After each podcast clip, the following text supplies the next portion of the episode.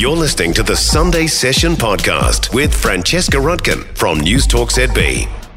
Time to talk wellness, and I'm joined by Erin O'Hara, naturopath. Good morning. Good morning. We can't help ourselves, can we? When a new trend comes up on TikTok, we can't help but think, well, this could be the answer to everything. This could be the answer to losing that weight, or this could be the answer to getting rid of that inflammation. And the latest diet fad looks bonkers to me, quite frankly. the lion diet. Yeah, the lion diet, or sometimes the carnivoric diet, where they're just eating meat only. Just meat. So for a month, you do meat, salt, and water. Yep, that's right. So you cut okay. everything out. So it's a real strict elimination, eliminating all your fruits, vegetables, legumes, grains, nuts, seeds are all restricted. Everything. Everything Literally. Else. Yeah. yeah. It's a very, very restrictive diet. Um, and it's really, really popular online. Especially okay. amongst the young ones. So tell me what the experts are saying. Well, the experts, I tried looking for good research studies on this to get some clinical research on this diet, and I actually couldn't find anything good. If anything, all that came up was lots of reports um, from veterinary magazines on cats and dogs and carnivore diets, which totally makes sense okay. being a cat or a dog and eating just meat only. However, with humans, I really couldn't find any good studies on controlled studies that have analysed the effect of the diet in a controlled way and looking at the comparison between the two However, a lot of people try this diet and they feel great and they'll feel lighter and they will lose weight. If you cut all those food groups out, you will lose weight because you're not eating any carbohydrate, any sugar, you're cutting out all those extra foods. So you're quite restricted on what you can eat. So, of course, you're going to lose weight. And then by cutting all that carbohydrate, you also lose quite a lot of water out of your body because for every carbohydrate molecule, you're also storing four water molecules. So you'll lose a lot of that bloating, that inflammation that you'll feel in your body.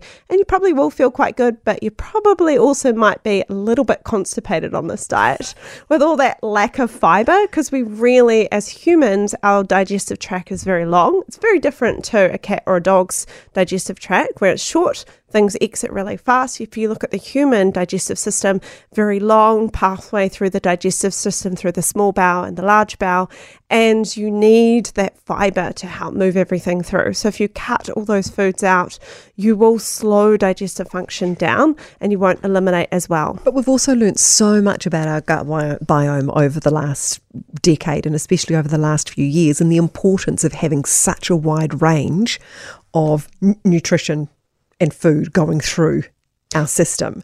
So when you just cut all that out, what's that going to do to your gut?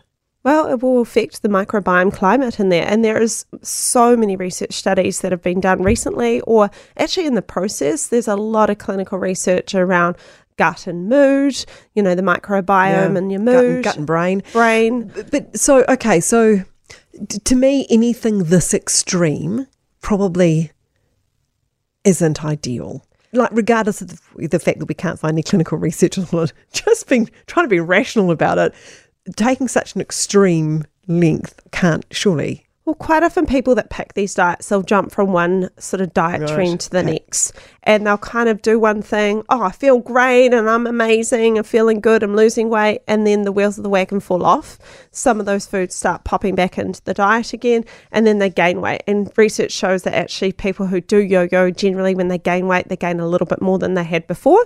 And then they'll go on another diet and lose weight and then gain weight, and then they'll gain more weight. So they actually overall end up gaining more weight.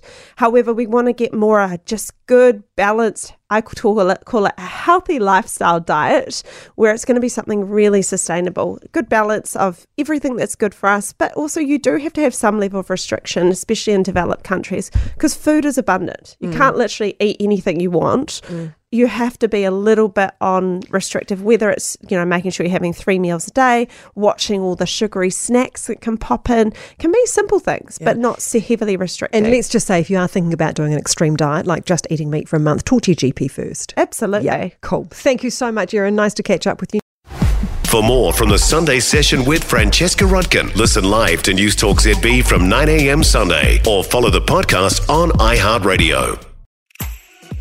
If you enjoyed this podcast, you will love our New Zealand Herald podcast, The Little Things, hosted by me, Francesca Rudkin, and my good friend Louise Airy. We focus on all the little things that you can do to make a positive impact on your life and to cut through the confusion from the health and wellness industry. Join us every Saturday to hear from the experts for all the tips and advice you need. Just search The Little Things on iHeartRadio or wherever you get your podcasts.